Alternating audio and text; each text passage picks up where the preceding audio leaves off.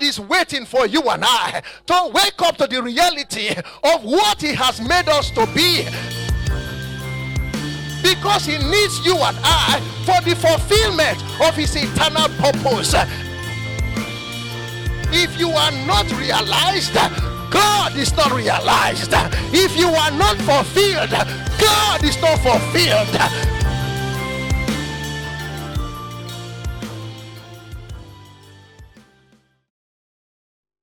Last month, we began the series recovering what God has given to you. And we understand that whatever God has given to you, it needs you to take possession of it. Even if you didn't have that thing in your hand before, but if the word of God shows to you that that thing is yours, God needs you to go and get that thing and possess it. And we saw as we have been looking through the series that God also equip you. He put power and all that is necessary inside you for you to recover and to have what God wants you to have. God didn't do all this for fun. He did it for some eternal values. There are some things God planned to accomplish with your life that no human being has understood the beginning of it nor the end of it. God's plan for your life is beyond all human imaginations. As I continue on this series, which I intend to finish today, I will be showing you the purposes of the things that go on in your life. The issues of life are actually part of God's plan to ensure the accomplishment of His plan for your life. And until you understand the full purpose of God's plan for your life, you may not actually fulfill it. So God ensures that by the events and circumstances of your life, He begins to train your mind so that you will understand the kind of life that He has given you to live. God didn't create you an ordinary human being, He created you a spirit being, exactly like Himself. There is not a single difference between you and who God is. The Bible shows to us that we were created in the image of God, which means if God stands here and you stand next to him, the angels could not tell the difference. That is exactly how God made you. And He didn't just make you to look like Him, He also built you to function like Him. In other words, you are to exercise the characteristics and the attributes of God Himself. Now, when Jesus walked the face of this earth, he discovered who he is. And as we saw last week in the scriptures in Philippians chapter 2, Jesus realized that he is God. And he didn't make a mistake to function like man. He functioned as God. That is what he expects you and I to come to. The Bible said in Philippians chapter 2, verse 5, he said, Let this mind be in you, which was also in Christ Jesus.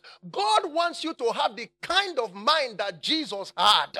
He understood who he was and he functioned as he is. God wants you and I to know who we are and to function as we are. Listen, you are not an ordinary man. You are a spirit being. You are not an ordinary spirit. You are a super spirit. And I have begun to show to you in previous teachings that Jesus is not the only Christ. We saw it from the scriptures in one of my previous teachings that Jesus was the Christ. But after his resurrection, he brought forth other children like himself unto God. And that is you and I. We were born after the same pattern as Jesus is. When you get born again, you are recreated in the same image of Jesus Christ unto God. You are not just an ordinary person. Let's look Second Corinthians chapter 5 verse 17. He says when a person is in Christ, when a person is born again, he is not an ordinary person. All things about his life is passed away. The ordinary human being that his parents gave birth to is passed away. The person that is born again is brand new before God in the realm of the spirit. The outward person might still look the same. You could still see the same skin you saw before. If he had beard, you still see the same beard. If he had long hair, you still see the same long hair. But the spirit inside him is a different spirit. He has been implanted with the spirit of God Himself. Brothers and sisters, that is the word of God. Your feelings can lie to you, the word of God cannot lie. Jesus told us that He is from above. Why is He from above? Because He understood that He's not an ordinary spirit, He was a spirit that was birthed from God. When you become born again, you are not an ordinary spirit, you are a spirit that has been born from above. When you are born from above, the previous spirit is dead, the new spirit is the new spirit that came from God. It does not matter whether you still feel like you used to feel, that is your body feeling. The spirit's feeling is different. The new spirit inside you is the spirit of God. You need to understand and begin to function as such.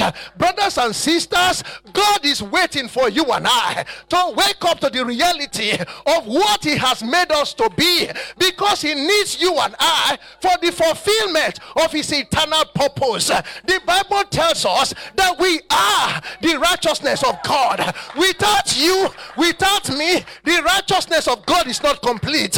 God cannot afford to be seen by the eternal creation as an incomplete God. It's you, it's me that we fulfill the fullness of God. The Bible said so. He says, We, the church, we are the fullness of Jesus Christ. And if Jesus is God, we are the fullness, we are the completion of whom God is.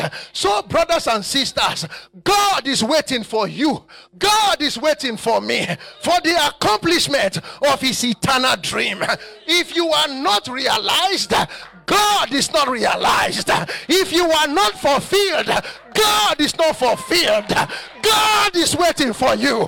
God is waiting for me. And as we begin to realize who we are, we start to demonstrate the characteristics of God that God has embedded in our spirit right from the creation. We start to demonstrate the characteristics of God because the whole creation is waiting, is waiting for the manifestation of the sons of God. Brothers and sisters, the whole creation of God is waiting for you, is waiting for me to begin to manifest the power and the glory of God.